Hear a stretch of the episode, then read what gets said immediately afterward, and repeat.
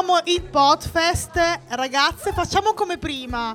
Io chiamo per nome, voi salite come i calciatori, ok? Che bello, funziona sempre, è carino. Adesso sul palco le ragazze di Mystery Pot, applausone. Esatto, abbiamo cognomi difficili abbiamo. Poi per me che sono extracomunitaria, Giulia Giulia Germiniasi. E Andrea Azzollino. Mystery Pot narra di misteri fatti inspiegabili cercando di rispondere alla domanda magia o realtà? Prego ragazze. Grazie. Grazie. Se sveniamo abbiamo l'acqua lì, perfetto. Eh, grazie. E allora, ehm, per la mia laurea ero meno agitata, quindi... allora, due parole prima di iniziare, direi. Allora, ehm, come ha detto la ragazza che ha presentato, tutto giusto. Eh, il, il, podcast è nato per raccontare di vite, fatti misteriosi in generale. Eh, il podcast esce ogni due settimane di domenica e eh, diciamo che la struttura è questa, che ehm, alternandoci raccontiamo una storia che può essere di un personaggio famoso oppure, oppure di un fatto strano. Eh, ci alterniamo in questo e alla fine di solito abbiamo una, una decina di minuti eh, in cui facciamo un oroscopo un po' simpatico che chiamiamo oroscopot, però stasera non lo faremo. Stasera non lo faremo perché abbiamo voluto dare la priorità alle storie, visto la, la particolarità della serata, insomma... E, poi per il timore di essere colpite perché da, da oggetti esatto, volanti. Abbiamo già avuto delle minacce da una ragazza in sala che ci ha detto che trattiamo male il Sagittario, quindi non vogliamo prenderci responsabilità. E per qualsiasi cosa diremo stasera, gli avvocati sono là dietro. Okay. Bene, allora quindi Andrea, se vuoi iniziare. Allora, questa è la storia, perché ho una cartellina che è bellissima, quindi ci tenevo, eh, questa è la storia di Keiro. No, basta, eh, l'imitazione di Maria De Filippi non era per stasera, teniamo per un'altra volta. Eh, io vi parlo di Keiro, Chiro, Keiro, insomma, poi mh, mm, facciamo come vogliamo perché lo dicono tutti in modo diverso, che è il primo cartomante famoso della storia, perché di cartomanti ce ne sono, ce ne sono stati e ce ne saranno, però lui dà un po' il via a, a tutto il fenomeno, insomma, della lettura della mano. Lo conosciamo come William John Warner, nasce l'1 novembre del 1866, per chi non lo sapesse, l'Ottocento è il mio periodo storico preferito, così lo sapete anche voi, lo diciamo sempre, non l'abbiamo detto. Ed è dello scorpione, che insomma torna. è abbastanza significativo. Uh, da parte di madre eredita l'amore per la poesia, il romanzo cavalleresco, la filosofia, il misticismo e l'esoterismo. E proprio sua madre, leggendo la linea della vita della sua mano, dirà che uh, diventerà un, un grande un grande esperto di esoterismo e di tutte le pratiche magiche.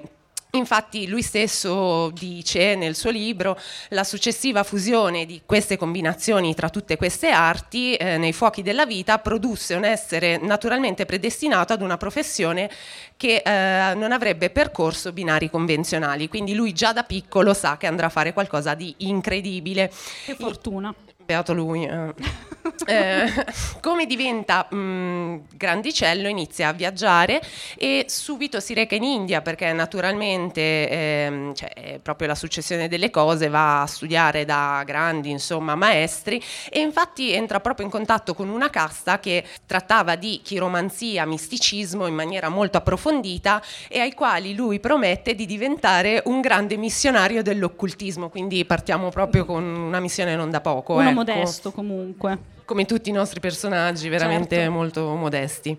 La cosa divertente, ci mettiamo anche un po' di true crime, anche se non è il nostro caso, ma poi ne parliamo meglio dopo. True crime, quindi lo mettiamo. Esatto, il dubbio. Collabora all'arresto di un assassino perché grazie a Keiro le impronte digitali diventeranno davvero importanti, nel senso che lui dalle impronte digita- digitali riconoscerà che il colpevole che la polizia dava per scontato non era esattamente la persona che aveva commesso il misfatto, ma era un parente, quindi tutto questo dalle impronte digitali e dalla linea della mano che ehm, insomma gli avevano fatto capire che ci fosse qualcosa che non tornasse nelle indagini, ecco. E quindi, vabbè, insomma, questo è molto interessante in realtà perché poi ad oggi le, le impronte digitali sono veramente molto, cioè sono fondamentali, ecco, eh, ce, ce, lo insegnano. Vabbè, ehm, Si stabilisce a Londra dove incontra il favore di un signore che lo conosce, si fa leggere la mano e investe nelle, nelle sue capacità, e, ehm, quindi proprio finanziariamente viene aiutato da questa persona che chiaramente si prendeva, neanche a dirlo, una percentuale degli introiti, però diciamo che la chiromanzia così come l'occultismo, l'esoterismo già ad oggi insomma non sono uh, sempre ben visti, all'epoca men che meno, e non riusciva a trovare un alloggio, uno studio dove perseguire la sua professione. Ehm, mi fa ridere perché questo signore che investe in lui gli trova finalmente uno studio da questa signora scozzese che aveva necessità di affittare le camere per una questione economica e però c'è Keiro che deve combattere contro questa signora che ogni giorno passa dal suo studio a passare la salvia, il palo santo, l'acqua benedetta, perché lei non è proprio convinta che lui faccia. Ok, va bene, mi dai i soldi, stai in affitto, però ogni tanto una passatina per sicurezza ce la do. Che non si sa mai, sa mai non si sa mai. Finire all'inferno anche no. Partiamo con dei personaggi storici abbastanza importanti perché Cheiro, la cosa più importante e più bella è che lui farà proprio delle, mm, cioè, de- degli studi sulle mani di persone che hanno fatto la storia. Eh, io ve ne citerò solo alcuni perché sono tantissimi e non abbiamo tempo, quindi pa- partiamo subito da Edoardo VII, siamo nel 1900 e mm, insomma viene chiama- Cheiro viene chiamato non a corte perché chiaramente gran parte di questi personaggi voleva rimanere mh, mm, insomma segreta, Anonimo, esatto, sì. per questioni anche politiche. E quindi viene chiamato insomma in un, in un palazzo qualsiasi e um, gli viene detto che leggerà la mano di una persona dietro a un tendone. Quindi lui non sapeva lì per lì di, di chi si trattasse, ovviamente poteva prospettarsi qualcuno di importante, ma non così importante come Edoardo VII. Eh, la cosa divertente è che a un certo punto questo tendone cade E lui è lì così, ops. Scusa, mi viene da dire perché sono io. It's me, adesso che siamo già qui, insomma, adesso che siamo già qui, predicimi la morte, il futuro e soprattutto cosa fanno i miei concorrenti politici. E soprattutto non uscirai vivo da qui. Cioè mi dirai tutto ciò e poi quando esci dal, dal palazzo non si sa cosa accade. Esatto, però poi grazie a Dio sopravvive. Allora, predice la morte di Edoardo VII a 69 anni e vista la precisione della lettura e della numerologia relativa, il re eh, fa analizzare appunto altri importanti personaggi leader, mm, scusate, altri importanti leader politici dell'epoca per capire come si sarebbero chiaramente mossi nei confronti dell'Inghilterra. Cheiro eh, spiega, questa cosa è molto divertente solo perché io e Giulia siamo dell'Ariete, che l'Inghilterra e la Germania sono, del, a quanto pare, non si sa, farò delle ricerche più approfondite, della casa dell'Ariete.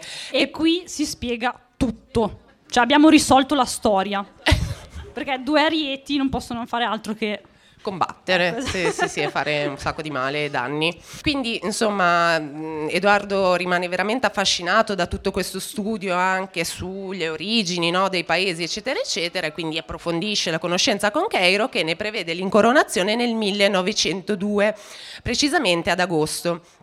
Cosa succede? Che poco prima del momento dell'incoronazione Edoardo eh, si sente davvero male, cioè proprio su, allettato sta davvero male, si pensa che, che stia per tirare le cuoia, ehm, ma mandano a chiamare Keiro perché ovviamente gli dicono... Keiro, oh. oh ma cazzo sbagli con me? Cioè no, magari con gli altri, ma con me no, per favore. E ehm, Keiro va a trovare Edoardo che è allettato, ma sul comodino ha lasciato un grosso biglietto con scritto 69. Ehi. Ehi, vi vedo che pensate male. In numerologia, però, no, vabbè, non, non c'è tempo, non c'è tempo. Eh, Keiro assicura però che se lui ha detto così, così è. Quindi assolutamente l'incoronazione. Keiro va lì, Edo, sta tranquillo, Edo. che non è il momento. Se ti agiti è peggio. Respira, ok, e sii ottimista. Sorridi, esatto, esatto. E però così accade in realtà, perché poi Edoardo, rinvigorito dalle parole di Cheiro, veramente si riprende e verrà veramente incoronato nell'agosto del, del 1902. Poi morirà però veramente a 69 anni, quindi nel, in, più precisamente nel 69 anno della sua morte, quindi non proprio al compimento, però comunque nell'anno esatto, quindi gliela diamo per buona. Sì, sì, sì. Convinti? Sì. Perfetto. Perfetto. Eh, ci sono alcune chicche che, la, mm, che, mi hanno, che, mi hanno, molto colpito, tra cui una su George Lewis, eh, la dico molto velocemente. Allora, all'epoca dicevamo che il misticismo e il resto esoterismo non era ben visto e c'era addirittura una legge che proibiva di praticare eh, tutte queste arti pubblicamente soprattutto.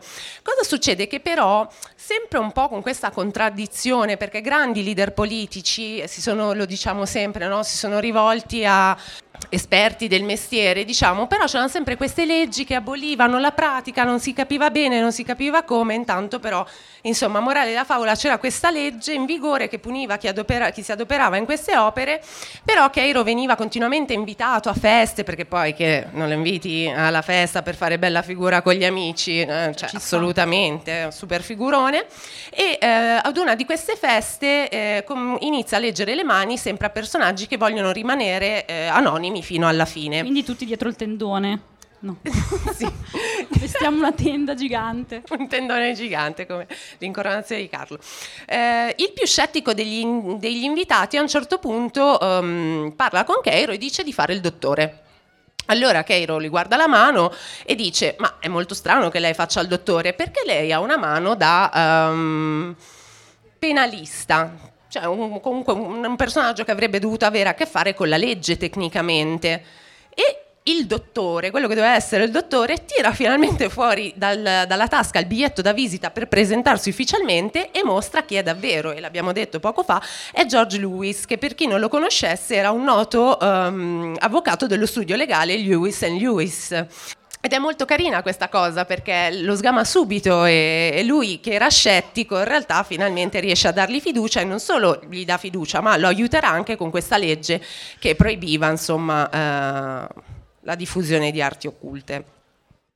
Prevede anche una tragica fine dovuta a un viaggio per mare a un tale eh, signor Stead e mm, voi dite beh ma questa è una... Cioè, rimane lì. E beh, però no, perché il signor Stead poi ehm, salì sul Titanic. E eh, vabbè. Diciamo che anche Però lì... comunque posso dire che, cioè, eh, lo, diciamo, lo, diciamo, sempre, quando un indovino, cioè, vi dice, ma secondo me quell'aereo non dovresti prenderlo, Io, per sicurezza non prendetelo, cioè, eh, posticipate la partenza su via, cioè nel dubbio, no? Sì, sì, no, non, non fatelo mai, mh, mm, per favore, fatelo per noi. Passiamo invece allo zar di Russia, un altro personaggino, e a Rasputin, che è uno dei miei personaggi preferiti. Competitor. Che era il competitor.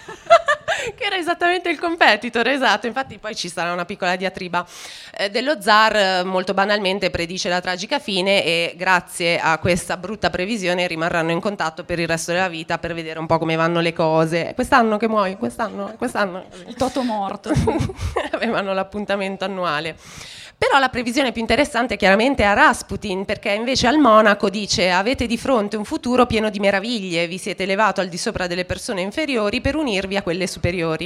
Dalla massima povertà comanderete le ricchezze, sarete destinato ad esercitare un enorme potere sugli altri, ma sarà un potere del demonio e sappiamo tutti che Rasputin, abbiamo fatto anche una puntata, piccolo inciso su una puntata fatta su Rasputin, dove infatti diciamo che eh, Rasputin si eleva da una, fam- da una, famiglia molto povera, contadina, perché era molto ambizioso e effettivamente riesce ad arrivare dove arriva.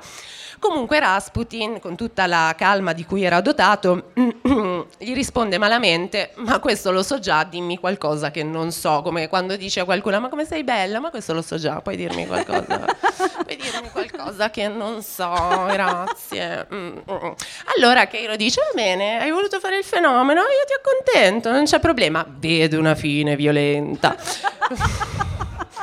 Dentro ad un palazzo sarete minacciato dal veleno, dal coltello, dal proiettile e infine vedo le acque ghiacciate del fiume Neva chiudersi su di voi se seguirete l'appuntato, se conoscete un po' Rasputin, Giulia fa sempre molto ridere sì, questa tantissimo, cosa. Tantissimo. Effettivamente Rasputin mh, sopravviverà a diversi attentati perché era molto resistente e poi si era preparato anche col veleno. Lui prendeva, si dice, prendesse del veleno tutti i giorni, insomma, per essere immune.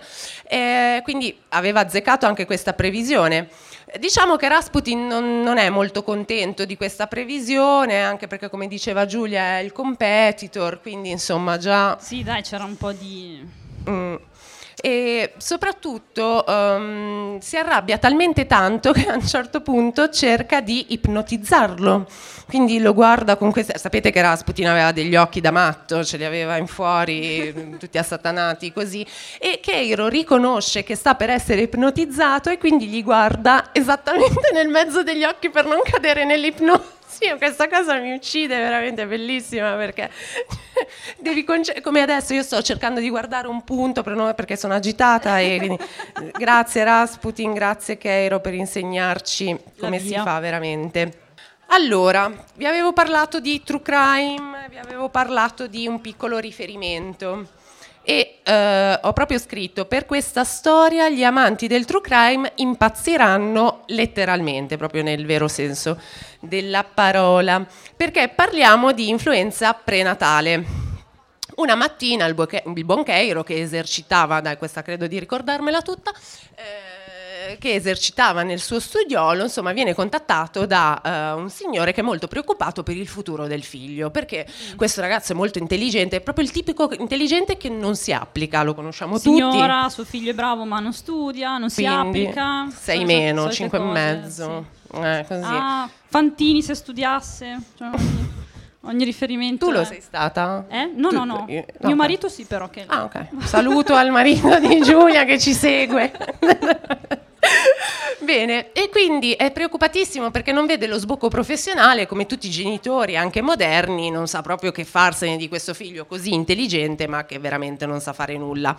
Keiro quindi si mette a studiare le mani del ragazzo e sulla mano destra vede una, nelle linee una discendenza da, da, parte anche di nonni, antenati, di persone veramente intelligenti, quindi è vero che c'era un'intelligenza di base, anche proprio strutturata, profonda, mm, gente che è veramente capace, però sulla mano sinistra c'erano dei tratti di uno che era un po'... Lei era un po' tucà, diciamo, come, come si dice a noi, era un po' tucà è anche un po' violento. Quindi, molto preoccupato, Keiro avvisa subito il padre e dice: Guarda, nella migliore delle ipotesi farà il ladro, nella peggiore delle ipotesi farà l'assassina. Cosa augurarci? Non lo so, speriamo nel ladro. era, meglio, era meglio, se non, face- cioè, se non faceva niente. Cioè, era nel senso, lui era preoccupato, il padre era preoccupato eh. perché questo qua era un po' ciusi, era così, non un po' ciusi. cioè, invece, che, invece che spingerlo nel crimine, Mm, poi com'è finita? È finita che effettivamente eh, cosa viene fuori? Che eh, ah no, il padre ovviamente di questo ragazzo si arrabbia tantissimo perché dice ma come mia, ma- cioè, mia moglie, la madre di mio figlio, che era considerata quasi una Maria Vergine la- da quanto fosse perfetta, questa donna dice ma non è possibile che tu a me e a mia moglie vieni a dire che mio figlio è un delinquente, un ladro, assolutamente, vado a denunciarti alla polizia. Perfetto. Già che però era la polizia a denunciare Keiro, denuncia anche la scomparsa della dote dell'altra figlia femmina che si doveva sposare. Niente, i poliziotti fanno due più due e chiamano Keiro e dicono: Ma Keiro, tutta questa violenza, la denuncia addirittura, ma sai che è successo? E allora Keiro racconta la sua versione dei fatti, convinto insomma di quello che sta dicendo, Insomma, morale della favola, cosa viene fuori? Che chiaramente la dote era stata rubata dal figlio, ma palese, proprio palese, e eh, il figlio era anche de, mh, mm, eh, pratico di furtarelli ai vicini di casa, eccetera, eccetera. Quindi scovano praticamente una refurtiva da pazzi di tutto quello che era stato rubato ai vicini di casa. Ma non solo, scoprono anche che il figlio stava pian piano avvelenando la famiglia volta per volta per... Mm. Molto bene. Quindi sia ladro che assassino, cioè tutti e due, se perché scegliere eh, quando puoi essere le cose, ma perché cioè, scegliere? Ma perché, insomma, il mondo è pieno di possibilità. Ah, vedi che non era così choosy alla fine. Bene, ehm, diciamo che eh, al, però Keiro dice: ma, ma, come mai questo figlio? Io ti avevo parlato di una cosa, pre, cioè di un'esperienza prenatale, quindi de, di quando il bambino era in pancia, ma tua moglie si può sapere cosa faceva mentre era incinta? Ho paura. Allora, io ve lo dico, poi voi fate comunque quello che fate. Tra noi, cioè, siamo... siamo tra di noi. La moglie era un'appassionata di true crime, esattamente come noi. Quindi si era sparata non so quanti libri sulla gente morta male. Uno l'aveva letto tre volte da quanto le era piaciuto, no? Tipo, dici bello questo libro, la gente che crepa male, bello, diciamo tre volte. Tre volte era la storia di un ragazzo che avvelenava la famiglia. Quindi semplicemente, secondo Keiro, nella, cioè lei aveva trasmesso, leggendo questo libro, le sinapsi, le cose, insomma aveva trasmesso queste tendenze al figlio. Ecco, noi continueremo a seguire podcast di certo, True Crime. Certo. Ok. Assolutamente. Poi dopo è vostra responsabilità, chiaramente. La cosa divertente è che la stessa sorte capita mh, parallelamente a Oscar Wilde. Dici, ma no, non è vero, perché non, no, sì, parallelamente, nel senso che succede la stessa cosa. Va a una festa, perché poi ovviamente, sai, lo diciamo sempre, di questi personaggi poi la fama Comunque non comincia- lavora mai nessuno in queste storie, vanno sempre tutti a delle feste. cioè non è che dico, Ma ero, noi non ero stiamo lavoro, puntando a questo. Keiro, no, sempre alla festa. Noi puntiamo a questo, invitateci alle feste per bambini, noi andiamo fortissimo, sappiamo fare anche palloncini a forma di fantasma, vero? Ah, pensavo un'altra forma. No.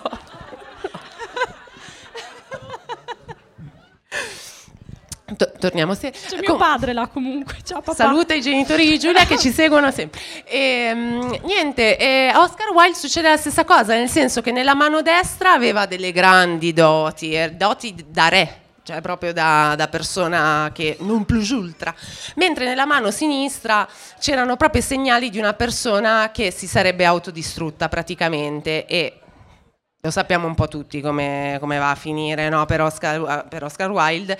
E la cosa interessante è che appunto sui, cioè, dalle mani mh, si- lui aveva già visto la fine, però anche lì a questa festa si, si arrabbiano perché Oscar Wilde nel momento in cui mh, viene mh, studiato da, da Keiro era all'apice del suo successo, quindi era impensabile per quel momento prevedere una fine del genere, eppure invece le mani non mentono. Terminerò con una storia un po' triste perché se no non sarei io, no scherzo, eh, però la storia di Eleonora Duse. Elio- eh, incontra Eleonora Duse e ne predice il successo, quindi dice diventerai proprio una diva, una fica, andrà tutto bene, se non fosse che invece in amore però eh, vedrò depressione, mh, insomma tristezza, poi mh, successiva povertà e persino una, una morte in terra straniera. E lei dice, cioè si mette proprio a ridere, fa, ma cosa stai dicendo? Ma io ho il migliore degli amanti. e chi era il migliore degli amanti di Eleonora Duse? D'Annunzio, che sarà stato anche un fico, ma tanto fico quanto stronzo, come tutti i nostri malesseri ovviamente, no? Noi siamo parte del team di Eleonora Duse, tutti ci dicono che quello è uno stronzo, ma noi non vogliamo sentire.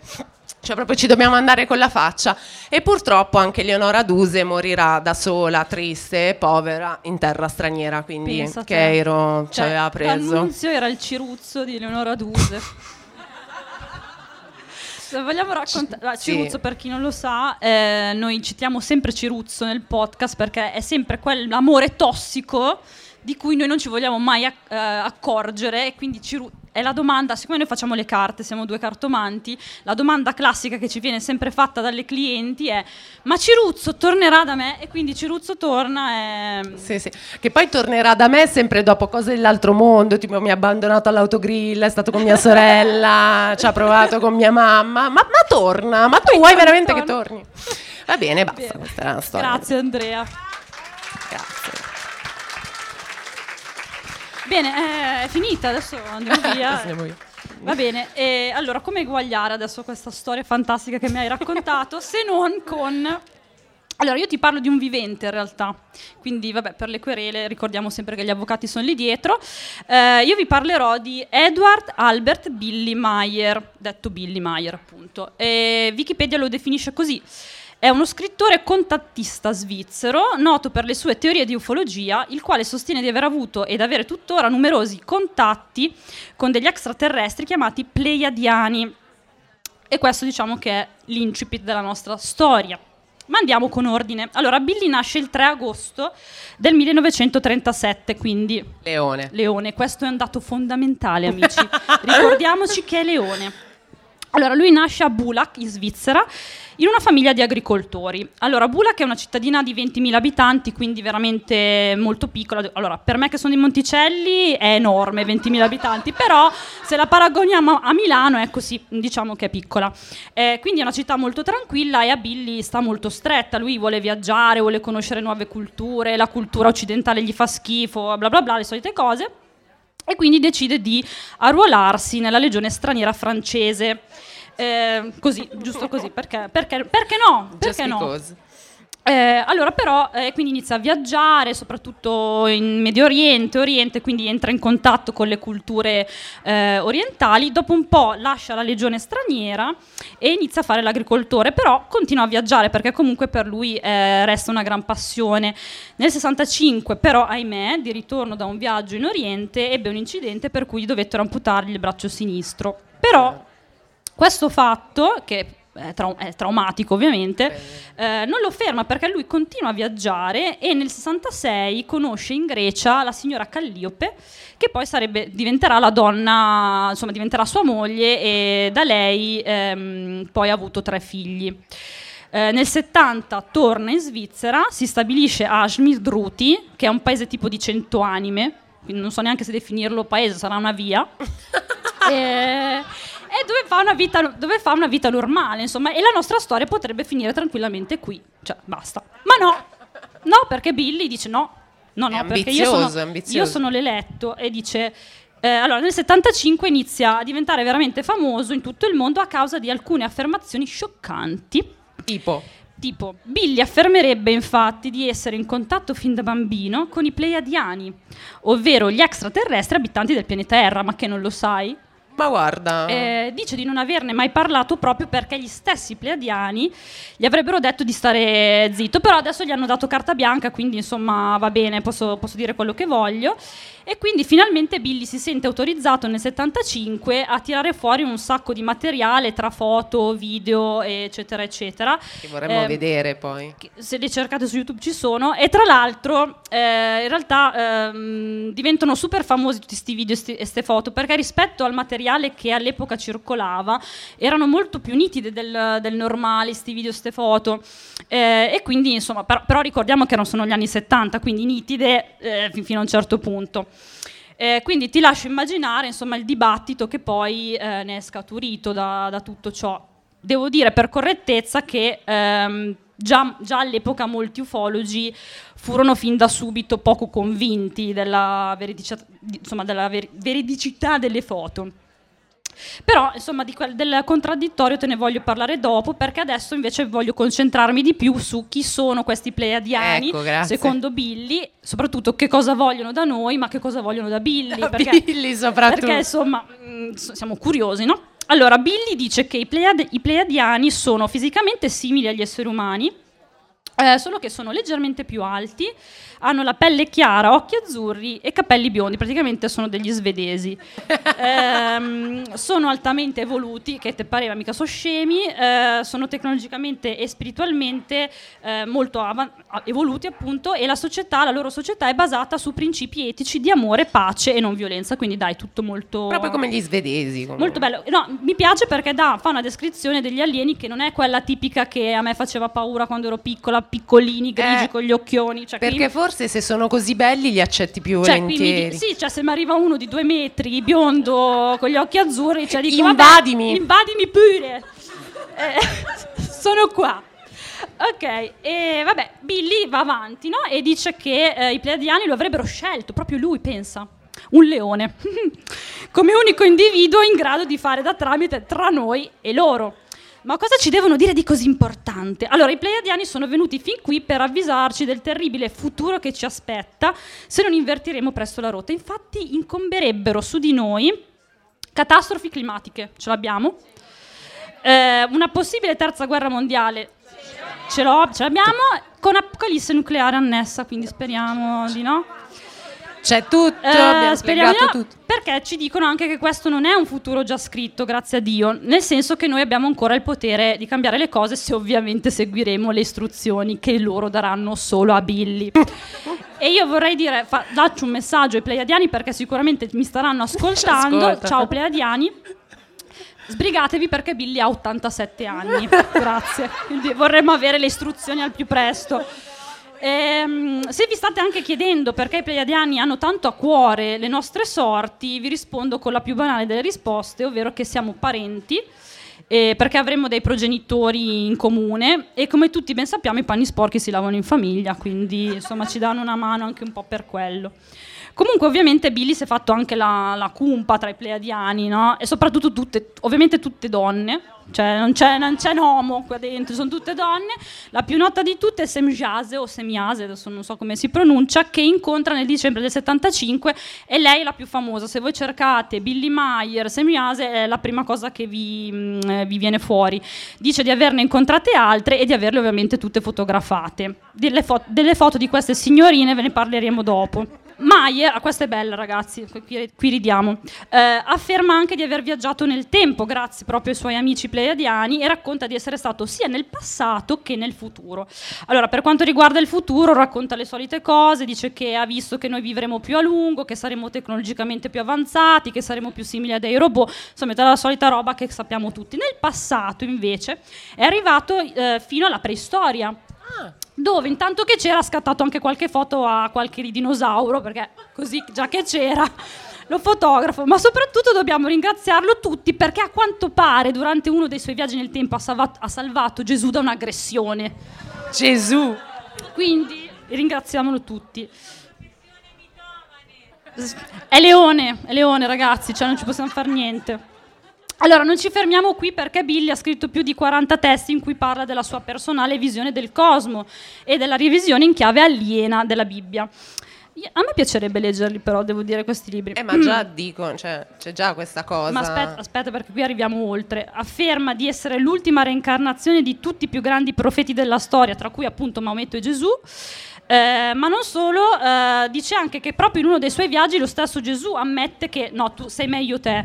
Cioè proprio glielo dice, guarda, io, io basta. E, e, e, quindi Billy ehm, scrive anche 12 affermazioni che sostituirebbero i 10 comandamenti. Perché lui 12. siccome è meglio ne fa 12 invece che 10. Eh, quindi insomma questo è. Eh, quindi diciamo che detto questo appare già un po' evidente il quadro, cioè dove lui vuole andare a parare, no? eh, che vuole insomma fondare una nuova religione, ma mm, anche di questo ne parliamo dopo.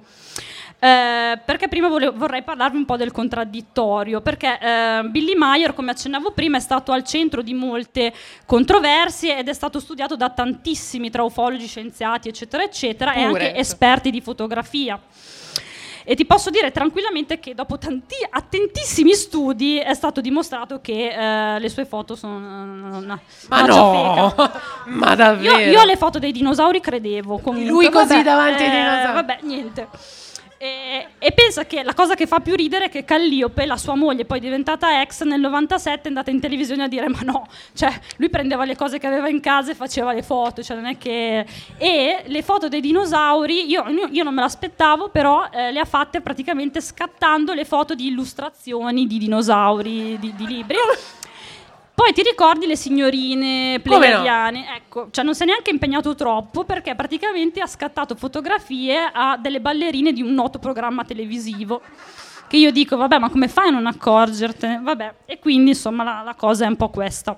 Comunque, tornando a bomba sulla questione della nuova religione da lui fondata, ti informo che comunque nel 77 lui ha fondato il Semignase Silver Star Center, che è tuttora attivo se vi interessa, ed è il luogo dove Billy fa le sue cose, svolge le sue attività, incontra seguaci e, e fa, ovviamente l'ha fatto questo, questa roba, l'ha fondata Ashmir Druti, che ricordo essere quel posto, quella via di 90, di 90 abitanti. E vi dico anche che quando i pleiadiani arriveranno, perché arriveranno, perché arriveranno gli svedesi arriveranno, si, si presenteranno tutti a Smirduti.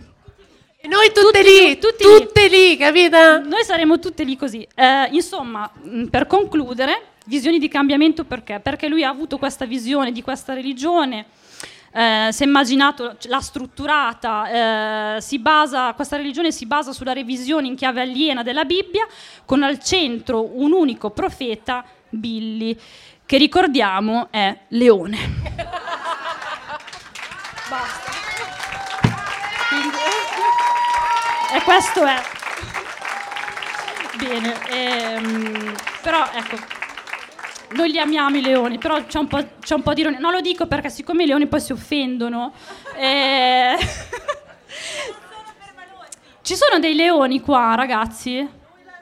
Beh, pochi, dai. No, poverino, con lui ci ho anche parlato, mi stava, mi stava anche simpatico. Vabbè, vabbè, vabbè. è l'asc- l'ascendente che conta, l'ascendente che conta. Va bene, va bene. bene, ragazzi, abbiamo finito, grazie, è stato bello.